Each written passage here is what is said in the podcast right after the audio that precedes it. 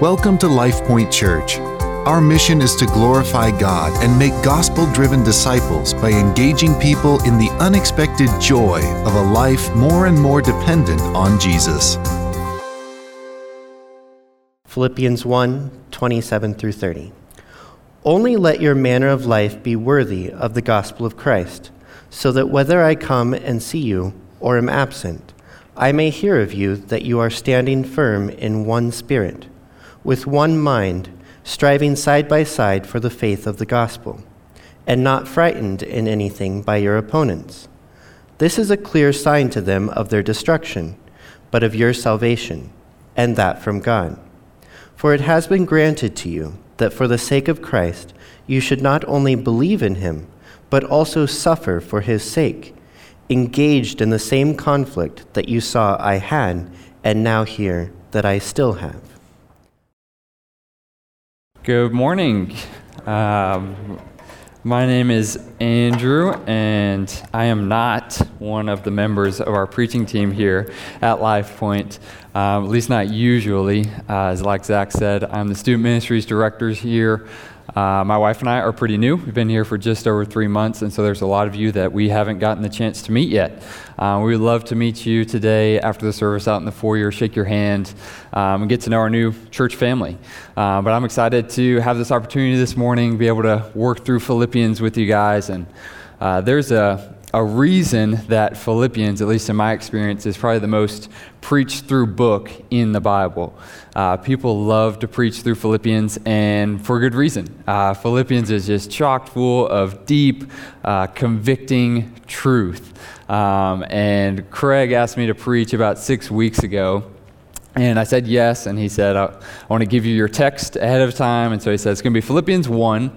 And then he paused to go to his computer and uh, look up the exact reference. And in those twenty seconds, going through my mind is, uh, he who began a good work in you will bring it to completion at the day of Jesus Christ. And uh, Paul in jail, rejoicing because the gospel is going forward. Uh, and he's had a chance to preach it to the Roman guards. And to live is Christ, and to die is gain. And I'm thinking in my head, I'm going to get one of those texts that I love in Philippians one. And he said, Philippians one, twenty-seven through thirty. And I said, I just paused. I'm not really sure what that is. I don't know what's in Philippians one, twenty-seven through thirty. I thought it just went straight into chapter two, which is another famous text that we're going to be going through over the next two weeks. But as I've been studying this text over the last couple weeks, I've grown to love it and appreciate it and put it on a pedestal just like the rest of Philippians one.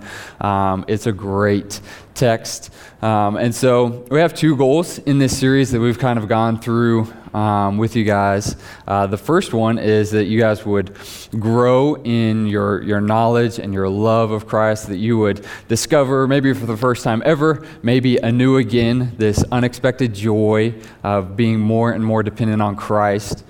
And then we have the secondary goal that came out of uh, this uh, sermon series being crafted by our discipleship training model, that we wanted to spend more time in Bible interpretation and model some good principles for that uh, in our sermons, give some more time to that than we usually do. And so that's how we're going to start today. We're going to march through the text together and try to pull out Paul's main idea. What is the, the main point that he's trying to get across? We're going to try to extract that together, and then we're going to take that main idea and we're just going to unpack it for the rest of our time together. So let's start looking in verse twenty-seven. Only let your manner of life be worthy of the gospel of Christ. All right, you can stop there. Um, you want to underline, circle, highlight this in your Bible uh, for this text. This is a command, which you may have already picked up on. Um, and typically in Bible uh, interpretation, when you're reading a passage, if there's a command, if there's some directions, um, that's going to be really important to the main idea, what the author is trying to get across. And so not only that, but here in Philippians, it's not just a command, but it's the first command in the whole book. So Paul has spent the first chapter, he's prayed over the Philippians, he has told them about his circumstance in jail, uh, facing life or death in prison, and now he's shifting uh, into giving instructions to the Philippians, giving them some commands. And this is the first one in the book. And then on top of those two things, he says right at the beginning, only let your manner of life be worthy of the gospel of Christ. This is a guy writing from jail, potentially facing death, and he says, only do this. If you're only going to do one thing, make sure you do this. And so we don't want to miss this. Don't want to miss that command. We want to understand it properly. Uh, but the first time I read through this text, read this command, uh, I thought, that's really broad. Uh, that's really, really broad, Paul. Let your manner of life be worthy of the gospel. That could mean a million different things. Could we be more specific than that? Can we uh, hammer down a little bit further for parents in the room or kids, especially now in summertime when parents go off to work during the day, kids stay home. This is like a parent leaving you a note you wake up to as a student, and it says, hey, straighten up the house for me while I'm gone. That could mean a lot of things. What do you mean straighten up the house? You want the laundry done, the dishes done, our house is a mess. What do you mean straighten it up? Uh, we could mop, we could vacuum. Could we be a little more specific, please, Mom? Uh, what do you want me to do to straighten up the house? And so this is a broad command. We want to get a little more specific, and Paul's going to do that in the next couple of verses. Uh, but before we move on to the next few verses, we want to clear up one more thing about this first half of verse twenty-seven. That's the word worthy. Uh, we got to get a good definition of what the word worthy means, because it's not really what we generally use it as. When we ask, is someone worthy of this? When we sing on Sunday morning, is he worthy about Christ? Is he worthy of honor and blessing and glory? We mean, does Christ deserve that? Has he earned honor and blessing and glory? And of course, with Christ, we say, yes, absolutely. He's earned it. He's deserving of those things. But that can't be what Paul means here when he says, live your life worthy of the gospel. He can't mean that we should live a life that's deserving of the gospel or a life that will earn the gospel. This is the same guy that said, you're saved by grace through faith. The same guy that said, by works of the law, no one will be justified. Uh, living a life that's worthy, in a sense, deserving of the gospel is contrary to the gospel. It's the exact opposite of what the gospel is. And so it's not worthy in the sense that we generally use it. And so I think it's helpful for us to lay down some synonyms uh, that might be helpful. Uh, so we could think of worthy as, let your manner of life be fitting of the gospel. Let your manner of life accord with the gospel. Let your manner of life correspond with the gospel that you proclaim. And so it's more of a, a fit, a fitting lifestyle of someone who proclaims the gospel rather than a, a life that's earning the gospel or a life that deserves the truth of the gospel. That's a small distinction, but we've got to make that one. All right. So let's see if we can get a little more specific in the text. If you left a note for your kids saying, straighten up the house, this is the back of that note that says, clean the bathroom, vacuum the floor, and fold your clothes. This is the specifics. How are you going to straighten up the house? How are we going to live a manner of life that's worthy of Christ? Look in the second half of verse twenty-seven. So that, whether I come and see you or I'm absent, I may hear of you. You're standing firm in one spirit, with one mind, striving side by side for the faith of the gospel. All right, Paul couldn't be a lot clearer here. If you see on the screen, one spirit, one mind, side by side. So there's clearly some unity that he wants us to have here, some togetherness in this living a life worthy of the gospel. So that's our first kind of ingredient here. Let's keep going. First half of verse twenty-eight, and, right, so we're adding to this list, and not frightened in anything by your opponents. Okay, so on top of unity, on top of this togetherness, we also have this fearless attitude. We're supposed to not be frightened by our opponents. So we've got two ingredients. We've got unity, and we have fearlessness. And there's one thing that we're missing is the context for this. What is threatening their unity? What's causing them to potentially uh, scatter? And what is causing them to maybe be fearful? What what should be potentially frightening to them? And Paul's going to give that a little later on. We're going to skip the second half of verse twenty-eight, but we'll come back to that. I promise. Uh, verse twenty-nine, here's the context for us. For it has been granted to you that for the sake of Christ, you should not only believe in him, but also suffer for his sake. Engaged in the same conflict that you saw I had, and now hear that I still have. That's the context for us, is suffering. He says, you've been gifted not only to believe, but also to suffer. And he says, you're engaged right now in the same conflict that I had. If you guys remember from Acts sixteen, we went over this the first week of this series. Paul was arrested in Philippi, so they've witnessed his suffering firsthand. And he says, this is the same conflict that I still have right now as I'm sitting in jail. Paul's still facing suffering and persecution, and he says that's coming to you. That's the context for the Philippians. So we're going to take those ingredients and we're going to make a main idea from Paul. What Paul is is communicating, what he's trying to get across. He's commanding the Philippians to live a life worthy of the gospel by suffering together fearlessly. By suffering together fearlessly. And we're going to take those last three ingredients and we're going to unpack those today. The first one is suffering. That's the one that we would like to skip over. That's in the list of things to straighten up the house. That's scrubbing the toilet. And you might just read that on the list and act like you didn't see it and skip down to the next one and let's just move on with that list. This is the one that we would like to skip over. And so naturally, it's the one that we're going to spend the most time on uh, this morning because we need it. Um, and we're going to break down suffering in three questions. Three questions help us understand this. The first one is just, are we called to suffer? Are we still today in America in twenty twenty-two called to suffer? And I want to make a distinction here. This is suffering for the sake of Christ, right? That's what Paul says.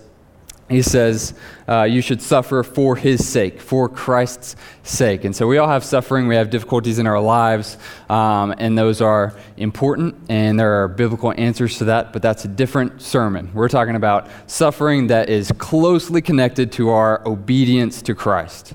Uh, that's the suffering we're talking about. So when I say that this morning, that's what I'm referring to. And so are we called to that suffering, suffering for Christ's name still today? It's a, a reasonable question. We live two thousand years after Paul wrote this. We live halfway across the world from where Paul wrote this. So do we still have the same call today to suffer for the name of Christ?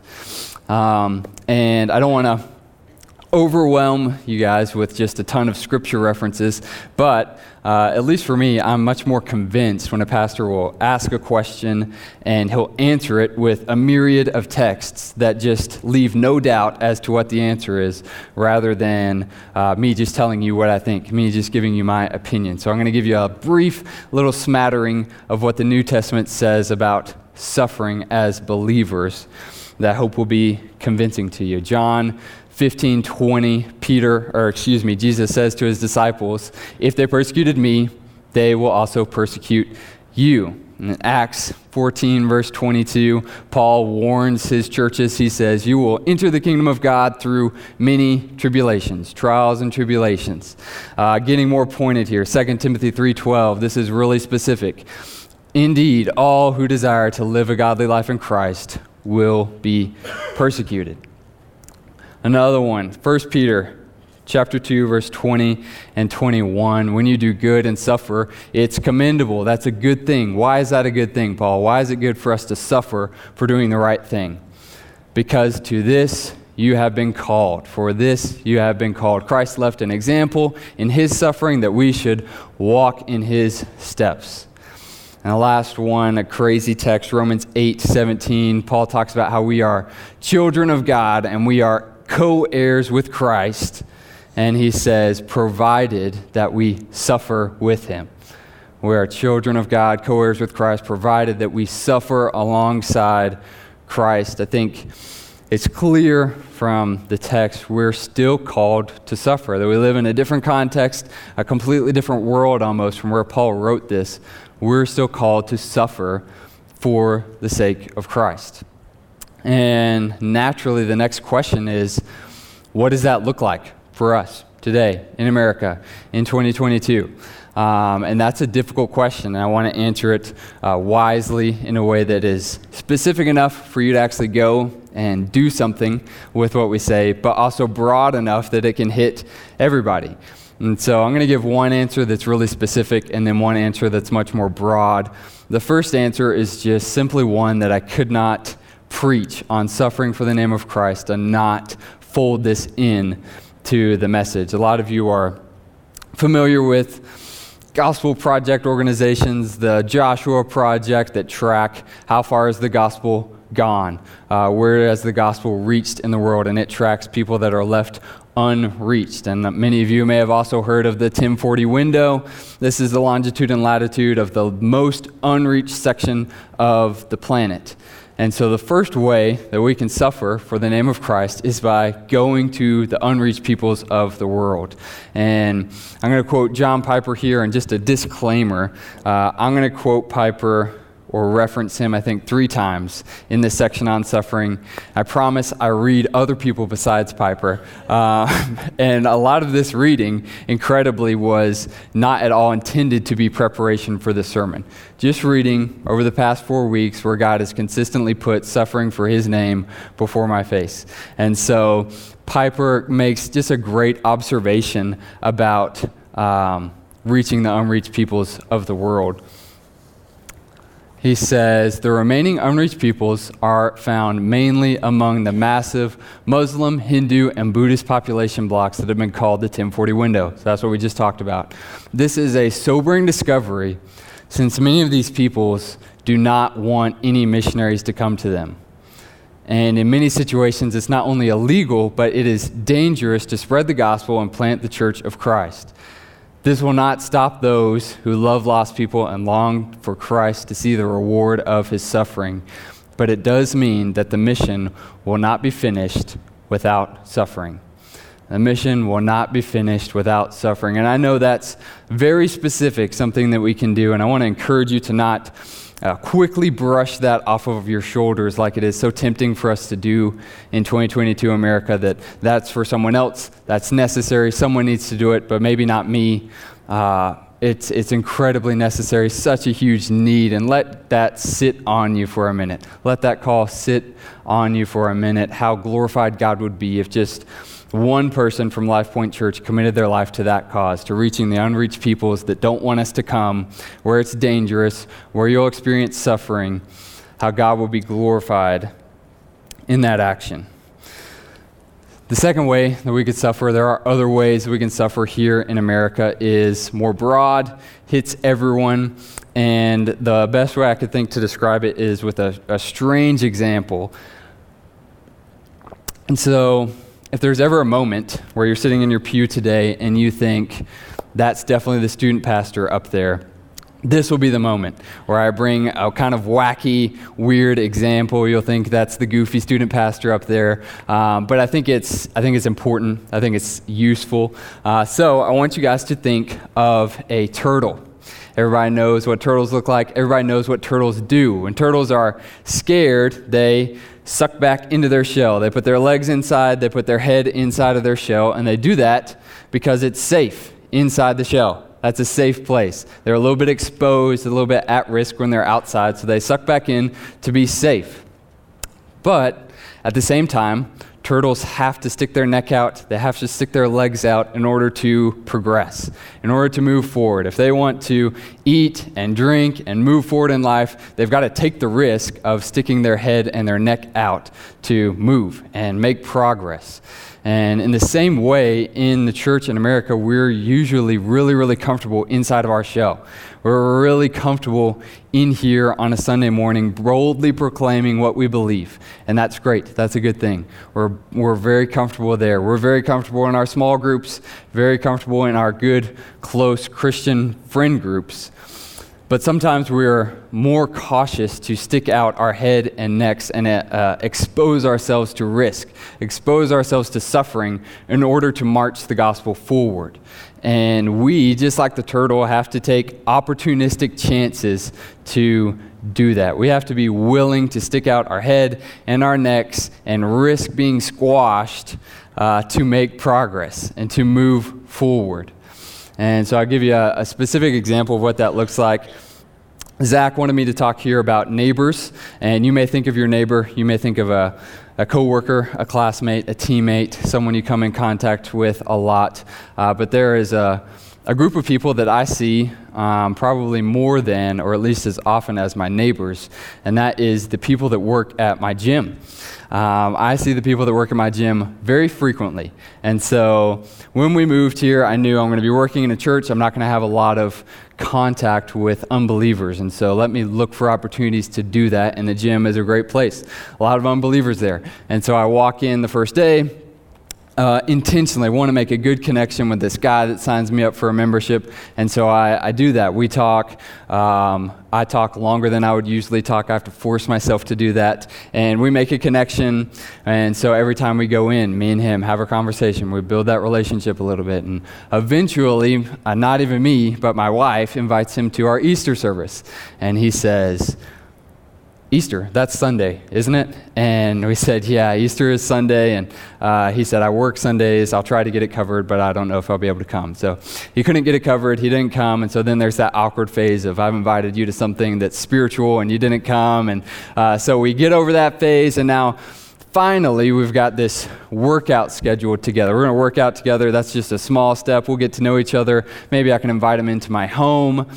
And I tell you all this, not as a positive example, but as a negative example that I think is really relatable, that I'm so slow. It's been over three months to stick my neck out for the name of Christ with this young man, because I know the second that I share with him, I am opening the door to potential persecution, to potential difficulty. The second I share with him, he could get mad.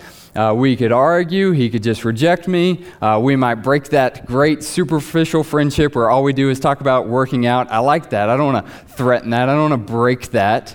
And the second I share with him, the second I try to encourage him to follow Christ, I'm just cracking the door open to potential suffering, to potential suffering for the sake of Christ, however small it may be.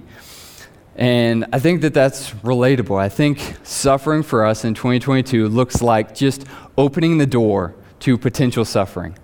Uh, it may walk in, sometimes it will, sometimes it won't. But we've got to just open up the door like the turtle, stick out our head, and be willing to make progress, be willing to move forward, be willing to advance the gospel, even at the risk of suffering, even at the risk of some negative reaction, even at the risk of some persecution. We've got to be willing to just crack open that door in our relationships with our neighbors, with our uh, teammates, with our coworkers, with the people at our gym.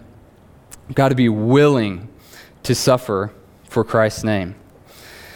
And the last question um, on suffering is just a personal question, a reflective question of, are we doing this? Am I doing this? Do I ever experience suffering for the name of Christ? Do I ever experience persecution for the name of Christ? And I want to be careful with this. I know some of you, uh, maybe many of you, have experienced that in the past couple weeks with the Roe v. Wade decision. As you stood for uh, the unborn, uh, you may have experienced some suffering, some backlash, some persecution for that. And uh I want to relate to that and, and encourage you in that, that that's not necessarily a bad thing, that Jesus says you're blessed when you're persecuted for righteousness' sake. Great is your reward in heaven. But I also want us to have time to reflect on this. I think a lot of us fall short of this standard that I didn't come up with um, and that I don't necessarily live up to. Um, but this standard set by Paul in First Corinthians fifteen, verse nineteen, uh, I was reading again Piper a month ago. I think it was two days before I got asked to preach this sermon, and read maybe the most convicting paragraph I've read in my entire life. And he just reads this verse from Paul in First Corinthians, if in Christ we have hope in this life only, we are of all people most to be pitied. And what Paul means by that is if the dead are not raised, if Christianity is not true, if Jesus is not really bearing my sins on the cross, then my life is a tragedy. It's embarrassing. It's pitiful because I have sacrificed and suffered and given so much for the name of Christ that if that's not true, how embarrassing is my life? How much of a waste was my life? And Piper just turns that around. And he says, could we say that about our lives? Could we say that our lives would be pitiful tragedies if the gospel is not true, that we have given so much for the gospel, we have suffered so much for the sake of Christ, that if it's actually not true, our lives are to be pitied above anyone else in society. What a pitiful life we've lived. That is a high standard. It's a bold thing to say. Um, and it's not just the standard for Paul. For Paul, notice there it says, if in Christ we have hope in this life only, we are of all people most to be pitied. He's not just writing this about himself. He's saying this should be true of Christians, that we could all say this. And I'll just answer for myself. There's no way that I could say that right now. My life has not been a pitiful tragedy because of how much I've given for the name of Christ. But man, I long to shoot for that. I long for that to be the standard that we hold ourselves to, that we would be able to say that with Paul one day. That would be that would be incredible. Amen. All right, enough on suffering for now. We're going to move on to that second element. So we're suffering, suffering together, uh, suffering in unity. And the question here is, why is unity important to suffering? What do these two have in common? And that is that suffering scatters people. Suffering has a tendency to make people scatter and disperse. And we've all either experienced this or maybe watched it in a movie um, when the new football coach comes into town and he says, I'm going to run these boys into the ground. I'm going to run them until they puke. And he does that. He takes them off to camp. He takes the football team. He makes them suffer. He makes them run. He makes them do push-ups. And what always happens in that scenario is half the team quits. They quit. They say they see that suffering and they say, I'm out of here. I'm not interested in that kind of suffering. I'm not interested in suffering that deeply for this cause. And the same is true of all walks of life. The same is true of Christianity, that suffering, when suffering and persecution comes, it makes people scatter. Uh, people step back and they say, I'm, I'm not willing to suffer that much for that cause. And so Paul is writing here and he's encouraging them. He's saying, uh, in this event of persecution and suffering, I need you to be unified. I need you to pull together tighter than ever, tighter than before, because it's going to threaten to rip you apart. I need you to be unified. And we're going to see in a moment uh, how important that unity is, how that works to glorify Christ. So we're suffering, we're doing it together. And the last element is uh, being fearless. Uh, being fearless. We should not be frightened in anything by our opponents. And again, the question there is pretty obvious, is how do we do that? How do we suffer without fear? Uh, it's enough, Paul, for you to say that we should suffer for the name of Christ. Now you're saying that we should do it without being fearful. Now you're saying that we shouldn't be frightened in the midst of suffering and persecution. How exactly are we supposed to do that? And Paul has just given uh, an excellent answer in the book of Philippians. If you just look at his life, and we've already covered some of this two weeks ago, Paul is sitting in jail saying, I'm rejoicing. Yes, again, I'll rejoice because the gospel is going forward. People are more bold to proclaim Christ's name, and I've had the opportunity to share with all these Roman guards. And then last week we saw he's got these two choices before him: to live as Christ, to die as gain. So I could be killed for the sake of Christ, or I could continue on. And he says to die is better. I would get to go and be with the Lord. Uh, but he says to live, I could continue on in fruitful labor here. I could continue to advance the gospel. And he says, I'm hard pressed between the two. Uh, my only desire is that Christ would be glorified, that Christ would be magnified in my body, whether by life or by death. And then in a couple weeks in Philippians three eight, he's going to say that I count everything as loss. Why? Why is Paul willing to count everything as loss? For the sake of knowing Christ, the surpassing worth of knowing Christ Jesus.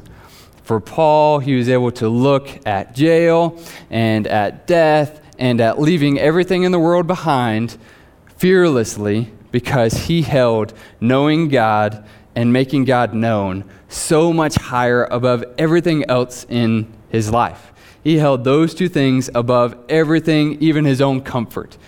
Even Paul's own comfort couldn't even uh, compare to the worth that he saw in knowing Christ Jesus and making him known to other people.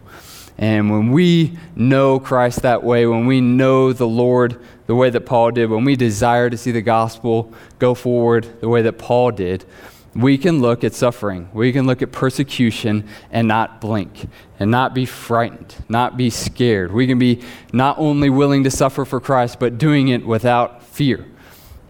That's a pretty incredible combination. Last thing, I told you we would flip back to the second half of uh, Philippians one twenty-eight eventually, and here we are.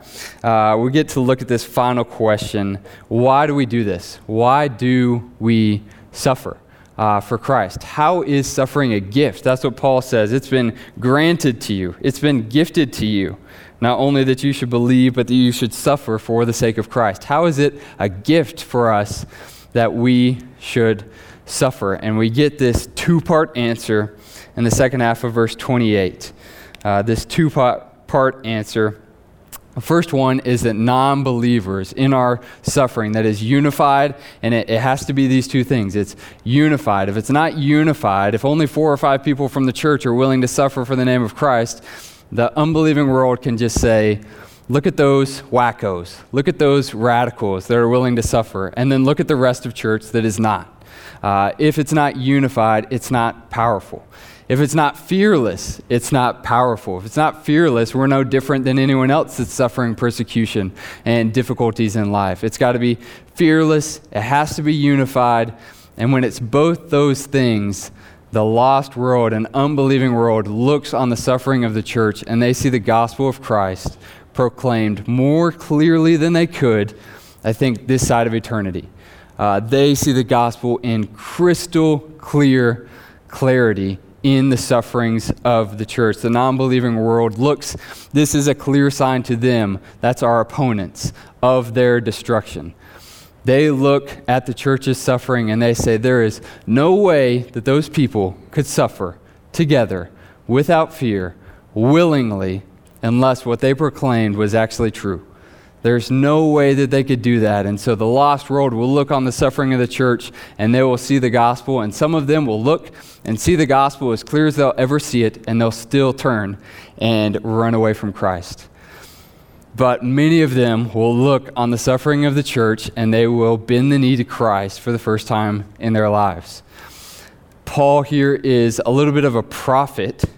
If we believe what he says here, that as the church suffers, the unbelieving world sees the truth of their destruction, then we shouldn't be surprised to find that the church usually thrives and grows and explodes in the midst of persecution. In some of the most difficult places in the world to preach the gospel, that's where the gospel explodes.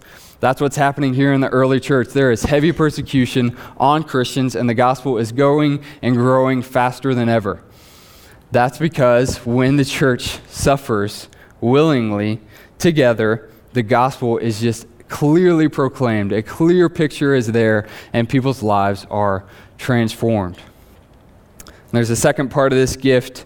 Uh, second half of verse twenty-eight, uh, this is a clear sign to them of their destruction, but of your salvation, and that from God. And so really we see the same reality in our sufferings as unbelievers do. We just see it from the opposite angle. And so unbelievers look on the suffering of the church and they say there's no way that they could do that unless the reality that they proclaim is real. And we look on our own suffering and we say there is no way that I could suffer willingly, fearlessly, joyfully, unless God was within me, unless God was doing this powerful work in my heart. I don't have the own, my own strength to just happily, willingly suffer. But when Christ is in me, I can do that. And so as we suffer for the name of Christ, we look on our own lives and we grow confident and bold and as assured as ever of our eventual salvation, of our eventual glorification. Uh, that is the twofold gift that Christian suffering brings. The unbelieving world sees the gospel proclaimed, and we grow in confidence and assurance of our salvation.